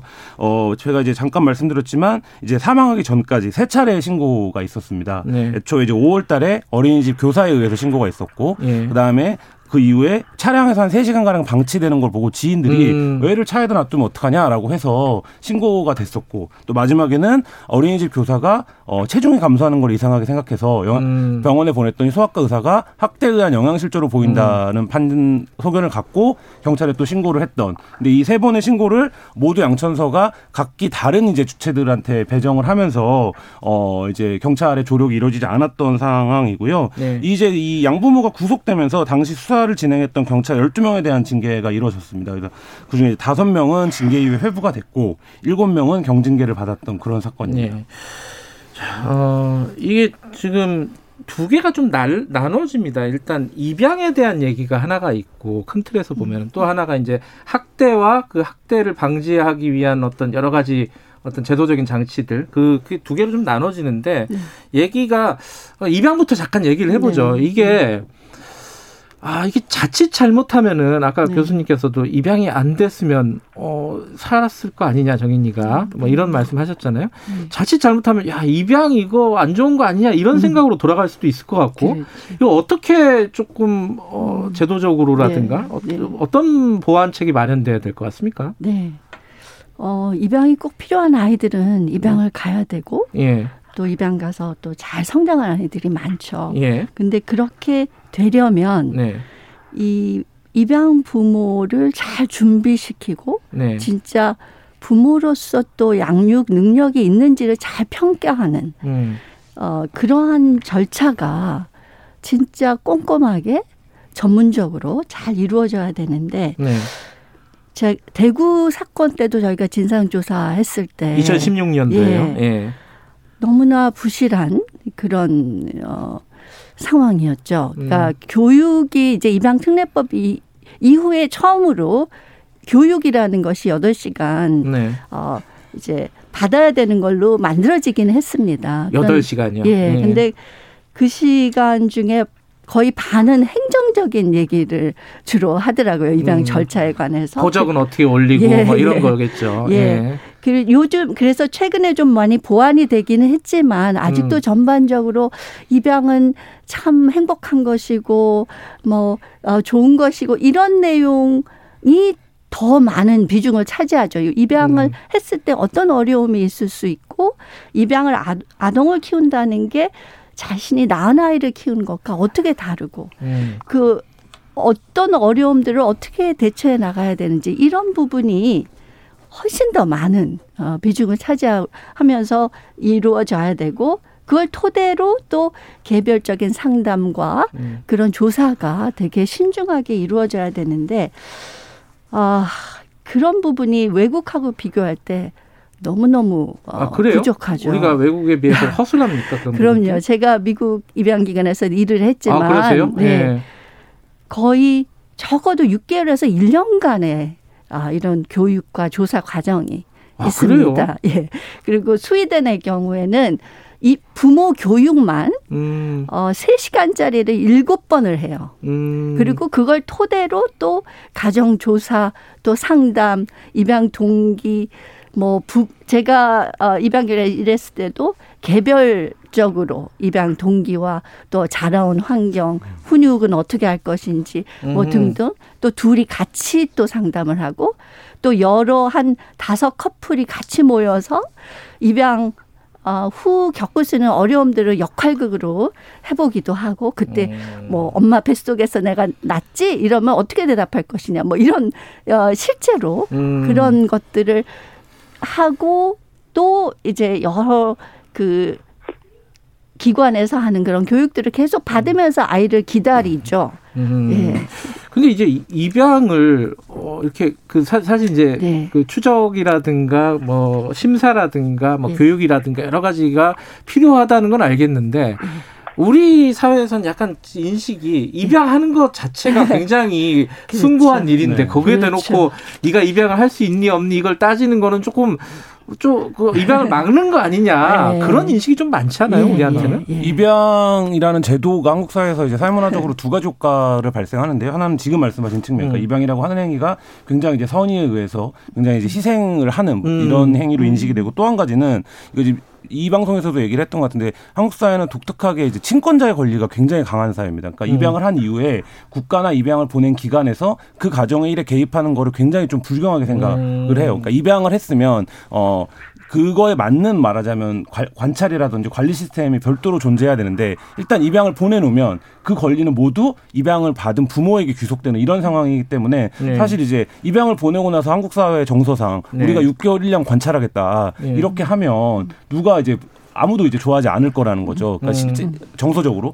근데 이제 그런 부분들에 대한 좀 어, 우리 사회 특성에 맞는 제도적 보완이 좀 필요한 게 아닌가라는 생각도 듭니다. 어떻게 바꿔야 됩니까 교수님 이거는? 그러니까 사실은 음. 저는 뭐 대구 입양 뭐 사건도 그렇고 이번 사건도 예. 그렇고 진짜 끔찍한 일이 일어났지만 예. 그 부모도 한편으로는 피해자라고 생각을 해요. 어. 그분들이 제대로 좀 교육을 받고 또 입양을 한다는 게 얼마나 어려운 일인지 또 특히 대구 사건은 뭐 이미 입양을 많이 한 경우인데 연장 아동을 입양한 거거든요. 그건 또 음. 다르거든요. 음. 그러니까 그러한 준비와 진짜 신중하게 입양이 나한테 맞는 일인가? 음. 내가 너무 쉽게 생각하는 건 아닌가? 이런 것들을 고려하고 어 다시 한번 생각해 보게 하고 네. 이러면은 입양을 안 하면 입양을 이렇게 이런 사건이 일어나지도 않겠죠. 음. 그래서 그 부분을 사실 제가 입양 교육을 지금 연장아동 입양 예비 입양 부모 교육을 진행하고 연장 아동이요? 예. 그러니까 연장 아동이라는 게 만 1세 이상 아동을 음. 어, 예, 어, 입양하려고 하는 부모님들을 교육을 하는데 예. 이분들이 대단히 많이 변해요. 음. 왜냐하면 이분들은 진짜 좋은 도- 어, 마음을 갖고 시작을 했지만 그 동기가 사실은 아동 중심이 아닐 수 있어요. 그건 너무 음. 그냥 당연한 일인데 이 교육을 통해서 바뀌거든요. 음. 그러면서 아동 중심으로 생각하고 입양을 한다는 게 무엇인지를 알겠습니다. 생각을 하게 되는 거죠. 그러니까 이게 입양 하나만 봐도 굉장히 이제 우리가 시- 그 굉장히 심각하게 고민해야 될 부분들이 있고 어떤 식으로 말씀하신 대로 교육이나 이런 부분들 심사나 이런 부분들을 어떻게 좀 보완해 나갈 것인가 이것만으로도 굉장히 큰 일인데 사실 여기 이번 사건에서는 양천 아동학대 사건에서는 그 입양 문제를 넘어서서 그 사후적인 문제가 또 더큰 네. 문제로 드러났잖아요. 네, 네. 변호사님, 박 변호사님. 네, 네네. 경찰의 신고 문제 이거는 예전부터 있었잖아요. 근데 요번에는 어, 신고는 원활하게 이루어졌어요. 그죠? 네. 신고는 그렇죠. 어, 제때 이루어진 것 같은데 그 신고 처리가 문제였단 말이에요. 이거는 왜 이렇게 발생했다고 보세요? 이게 세 차례 정도 네. 신고가 됐어요. 그리고 네. 지금 신고 의무를 규정하고 있는 또 신고 의무자들이 잘 신고를 했던 것 같아요. 특히 세 번째 신고는 좀 눈여겨봐야 되는데 네. 이 소아과 의사가 이 어린이집에 얘기를 듣고 진료를 해보니까 영양실조가 있다라고 하면서 네. 학대가 의심된다라고 했으면 사실은 이거는 전문가의 의견이기 때문에 상당히 경청해야 되고 조사를 해야 되는데 이전에도 그렇지만 계속적으로 지금 얘기한 것처럼 입양한 사람이 과연 학대를 했을까 이런 어떤 편견이나 어떤 예단을 갖고 조사를 했던 걸로 보입니다. 음. 기본적으로 어떤 신고를 받았으면 아무런 편견 없이 수사나 조사를 좀 시작을 해야 되는데 네. 그런 조사를 하지 않고 하다 보니까 또 예견 예단을 갖다 보니까 이런 어떤 안타까운 또 충격적인 어, 사건을 막지를 못했던 게 아닌가 생각이 됩니다. 근데 이, 이 수사 과정에서 이게 세 번 다 출동을 했잖아요. 네. 그럼 뭐가 부족했던 거예요, 도대체? 그러니까 이게 굉장히 복합적인데 제가 이제 현장은 이렇습니다. 경찰차를 타고 출동을 해요. 뭐 신고가 들어왔던가 이제 예. 학대 현장에 그러면 경찰이 가장 먼저 하는 일은 부모한테 물어보는 거죠. 무슨 일이 있었습니까? 그렇겠죠. 부모 아무 일도 없었다고 보통 하죠. 예. 그리고 이제 아이가 있죠. 근데 아이가 보면 어 뭐 대부분의 어른들이 보면 이제 느낌적으로 촉이 오지만 또 이제 부모 아무 일도 없었다고 하는데 그 아이도 괜찮다라고 하면 사실 그 현장에서 경찰이 바로 뭔가를 개입하는 게 굉장히 어려운 거. 이건 이 사건뿐만 아니라 우리가 과거에 생각해 보면 음. 뭐 가정 폭력 문제도 그러. 그러했고 뭐 여러 가지 사례들이 있었는데 그래서 이제 그 부분에서 정확하게 경찰한테 학대 신고가 들어오면 어떤 방식으로 움직여야 된다라는 매뉴얼이 있어야 돼요. 그래서 현장에 가서 어 학대가 의심되는 정황이 조금이라도 있으면 어 그 진술에 대한 판단이 아니라 그 매뉴얼에 의해서 판단할 수 있는 권한이 주어져야 되는데 그거는 이제 뭐 많은 여성 단체들이 얘기하는 이제 조치로서의 분리죠. 일단 분리를 해놓고 음. 관찰을 해보는 뭐 이런 게 필요한데 아동학대의 범죄의 경우에는 아동들은 절대 현장에서 자기의 유일한 보호자가 어쨌든 자기를 학대했던 부모기 때문에 경찰에게 진실을 말하기가 어렵거든요. 네. 근데 이제 그런 과정들에서 놓고 본다면 이 양천서가 세 번이나 이제 건져낼 수 있는 상황이 있었는데 좀 안일하게 판단을 음. 했던 게 아닌가라는 생각이 들고 근데 일선의 어려움은 이런 것들도 있다고 해요. 그러니까 예를 들면 분리 조치를 한 이후에 어쨌든 온 가정에 복귀를 시켜야 되는데 예. 그러면 경찰 입장에서는 이 아동을 어, 분리를 한- 한 이후에 행정적으로 잘 연계가 돼야 되잖아요. 시- 이 시스템들이. 음. 근데 이제 이런 부분들이 경찰 입장에서는 이렇게 원소스로 지원이 된다, 되지 않는다라는 그러니까 아동을 거예요. 보호하는 시설이라든가 그렇죠. 이런 부분들. 예, 그러니까 이제 그런 음. 것들이 다 처리를 해, 야 되는데 이제 그러고 언- 자기네가 어쨌든 이 아이가 그러면 원가정으로 복- 복귀하는 경우가 많을 텐데 뭐 어차피 이제 복귀를 할 텐데 뭐 이런 이제 생각들을 한다고 하는데 사실 뭐 여러 가지가 겹쳐 있겠지만 굉장히 안타까운 일입니다. 교수님 이게 사실 아동 학대 문제가 어제 오늘 문제도 아니고 그렇죠. 이 예. 비극적인 사건들이 계속 반복되고 제도적인 보완책들이 계속 나왔잖아요. 네. 그래서 지금 신고도 원활하게 이루어졌고 경찰에도 그런 전담 인력이 있는 거고. 근데 어디서 구멍이 생겼다고 보시는 거예요? 이번 사건에서는? 아, 여기서도 사실은 전문성의 문제라고 생각합니다. 이게 음. 정담 경찰이 아동학대 에 대한 좀 특수한 어, 지식과 이 경험이 있어야 되는데 일단 여기 이 아- 아이들을 이 중산층이 신고를 당한다. 그게 네. 흔치 않은 일이에요. 음, 별로 노출이 안 되기 일단은 때문에. 네. 예. 그리고 사실은 어린이집 에게는 그 가정은 고객이죠. 예. 그러니까 고객을 신고한다는 거는 대단히 많은 고민이 필요한 거거든요. 그렇죠. 그 사진들도 많이 모아놨더라고요. 예. 그랬을 때 경찰이 그 물론 그 보호자하고도 얘기를 하지만 그 어린이집 부, 어, 교사들하고 좀 더 깊게 이야기를 음. 해보고 또 이, 이렇게 어린 아이들은 자기 표현을 못 하잖아요. 네. 그러니까 아이가 부모한테 가는 건 너무 당연한 거예요. 그게 애착 관계다 이렇게 판단하기 음. 어려운 거거든요. 그러니까 어 어리고 또 의료진의 신고까지 갔고 또 음. 이렇게 지인도 신고를 한다는 거 쉽지 않은 일이에요. 잘, 음. 잘 아는 사람을 신고한다는 거 오죽했으면 네. 이렇게 했을까 이런 부분들을 잘 감안해서 어 일단은 이 분리 아, 이 경우에는 저는 뭐 무조건 분리하는 걸 워- 이제 별로 원치 않는데 아동학대 다양한 케이스가 있는데 이런 경우는 아이가 어리고 또 신고 의무자들이 그냥 뭐 지나가면서 하는 잘 아는 사람들이 이렇게 신고를 네. 하고 거기다 의료인이 음. 했었을 때는 이건 아주 심각한 거죠. 음, 예. 그러니까 그런 심각성을 어, 경찰이 파악하지 못한 것은 네. 전문성 부족이다. 예, 이런 네. 관련된 아동학대 관련된 사건들을 많이 그렇죠. 다뤄보지 않았을 것이다. 그렇죠. 예. 근데 아까 이제 김한 기자는 이게 뭐 매뉴얼이 명확하지 않고 음. 권한이 좀 없기 네. 때문에 벌어진 일이기도 하고 이게 좀 얽혀 있는 얽혀- 사건이겠 네. 네. 얽혀? 있죠. 그러니까 예. 뭐 디지털 성범죄 같은 경우들도 마찬가지인데 경찰이 하는 일이 이제 범인을 잡는 것에만 있는 게 아니라 예방적 기능이 있는 거잖아요. 그러니까 네. 범죄를 예방하는 기능. 그러니까 음. 아동학대 같은 경우에는 경찰이 일차적으로 개입이 되면 네. 이 범죄가 예방될 수 있는 조치들을 취하는 것. 그러니까 예를 들면 이런 아동 학대가 지속적 이 문제지 이례적으로 뭐 어떻게 한 번에 죽음에 이르게 한다든 이런 경우는 많지 않다라는 점을 감안하면 음. 좀 네. 그런 쪽으로 권한이 주어져야 될 것 같습니다. 알겠습니다. 그 교수님이 조금 전에 이제 요번에 그 양부모들 있잖아요. 가해자들. 네. 가해자들도 어, 크게 보면은 피해자일 수 음, 있다. 네, 그러니까 네. 교육을 제대로 받지 못하고 입양에 대한 네, 어떤 네. 심각성, 중요성 같은 것들을 인식하지 못하는. 네. 근데 그것 때문에 이제 청취자분들이 예, 예. 왜이이이 사람들한테 가해자들한테 네. 피해자라고 하- 그렇죠. 했냐? 그렇죠. 예, 그런 예, 예, 말씀들을 예, 많이 하세요. 이거 예. 한 말씀 하고 예, 넘어가야 예, 될 예. 것 같은데요. 제가 말씀드리고 싶은 거는 입양 부모님들이 사실은 이런 일이 있으면 아주 힘들어 하시죠. 음, 네. 어, 입양 부모들 다 나쁜 사람 뭐 음. 이렇게 보는 인식이 생기 아, 뭐 우려들 많이 하시는데 네. 사실은 입양 진짜 이런 행동을 한 거 너무너무 나쁜 행동이지만 당연하죠. 예. 입양을 좀 더 신중히 음. 했으면 이런 일이 일어나지 않아도 됐었다라는 음. 거죠. 예. 그런 취지에서 예, 말씀하신 그렇죠. 거다. 예. 예, 예. 예. 변호사님. 네네. 근데 이게 지금 이제 그 기소가 돼 있잖아요. 그렇죠. 아동학대 치사로 돼 있잖아요, 지금. 네. 이거 살인죄로 가야 되는 거 아니냐. 어떻게 보세요? 법리적으로 보면?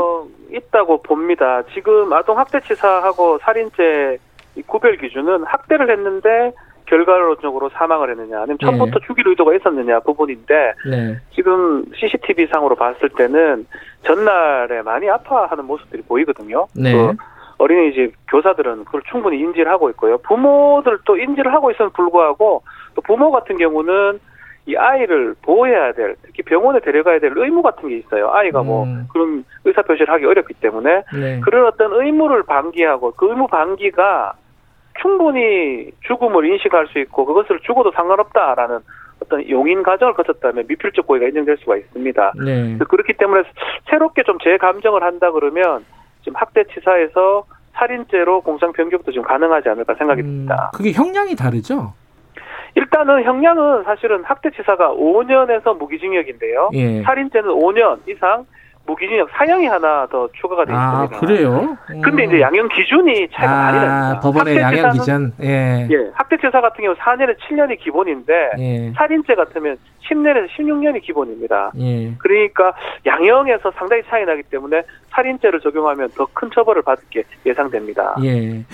지금 이제 사실은 뭐 청취자분도 그렇고 저희들도 그렇고 이 이런 얘기를 하면 약간 공허한 느낌이 있습니다. 이런 음. 얘기 이런 사건이 있을 때마다 반복되는 얘기라서 자, 이 지금 어 가장 필요하고 중요한 게 무엇인지 어떤 걸 바꿔야 되는 게 핵심이 무엇인지 이게 이게 중요할 것 같아요.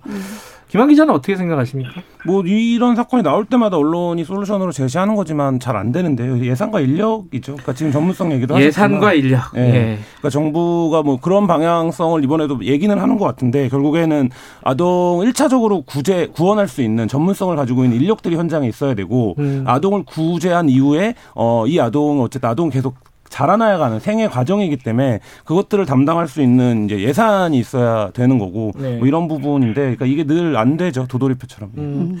근데 이제 그 사실 아까 2016년도에 의무자 신고 제도가 도입돼서 그나마 이번에 신고는 있었던 네, 네, 거잖아요. 그렇죠. 그렇죠. 예전에는 신고도 꺼리는 경우가 많았는데 그거 그거 하나는 예전에 2016년에 바뀌었는데 이번에는 인력과 예산. 아, 이게 좀 음. 약간 큰 얘기긴 하지만은 대통령도 말을 했으니까 좀 움직여야겠죠. 교수님은 어떤 부분이 가장 중요하다고 보세요? 뭐 아까 계속 반복해서 말씀드리지만 전문성. 전문성. 근데 이거는 종사자에 대한 어떤 철저한 교육과 슈퍼비전 이런 계속 지도 감독, 감독, 예. 이런 것들이 이루어져야 되고 입양 기관의 경우 지금 우리나라 입양 거의 민간 기관에 맡겨져 있습니다. 그렇죠. 예. 이게 공적 체계로 들어와야 해- 다 어. 들어와야지 입양이라는 이 사업이 어떤 민간 기관의 이익 과 음. 연결되는 부분이 있기 때문에 네, 네. 가능하면 많은 아이를 입양시키는 어, 방향으로 가게 되고 예. 어, 또 이 관리 점검도 이렇게 철저하게 이루어지지 지기가 힘들죠. 또 어떤 음. 책임 문제 등 음. 어, 진짜 아동 최선의 이익을 만을 생각하면서 실천할 수 있는 그런 상태가 되려면 공공 에서 이러한 입양 사업을 음. 맡는 것이 대단히 중요하다. 음. 유럽에서는 거의 다, 음. 뭐, 거의 모든 국가가 전 과정을 공공에서 맡아서 해요. 어, 음. 미국에서는 민간에서 하지만 그, 어, 그, 뭐랄까, 감시 체계나 이게 네. 어떤 그 교육, 필수적인 교육 과정들 이런 것들이 아주 엄격하게 잘 돼 있습니다. 음. 그 중요한 말씀 해주셨네요. 이게, 사실은 뭐 말씀하신 인력과 예산 이런 문제들 때문에 쉽게 손을 대지 못하고 그리고 또 이해관계가 얽혀 있잖아요 입양기관들에 그 이윤하고 연결될 수 있는 민간 기관에 전적으로 맡기는 게 아니라 네. 공적인 어떤 개입이 필요하다. 네, 네. 요거는 좀 적절하게 이번에 고민을 조금 더 했으면 좋겠네요. 네, 그죠? 네. 어, 변호사님은 어떤 생각이 드셨습니까? 저는 뭐 이 부분을 꼭 지적하고 싶어요. 네. 지금 좀 전에 언급을 했었는데 경찰이 이게 자기 피해자가 지금 없잖아요. 피해자가 말을 할 수 없거든요. 그렇죠. 그런 상황이면 아 저기 전문가들이 이제 얘기를 했을 때 피해자로 접근을 하고 해야 됩니다. 그 사람들을 전적으로 좀 신뢰를 하고 이 가해자라는 어떤 좀 저기 부모라든지 이런 것들을 좀 전제하고 해야 되는데 좀 반대로 저번에 했던 게 가장 안타깝거든요. 네.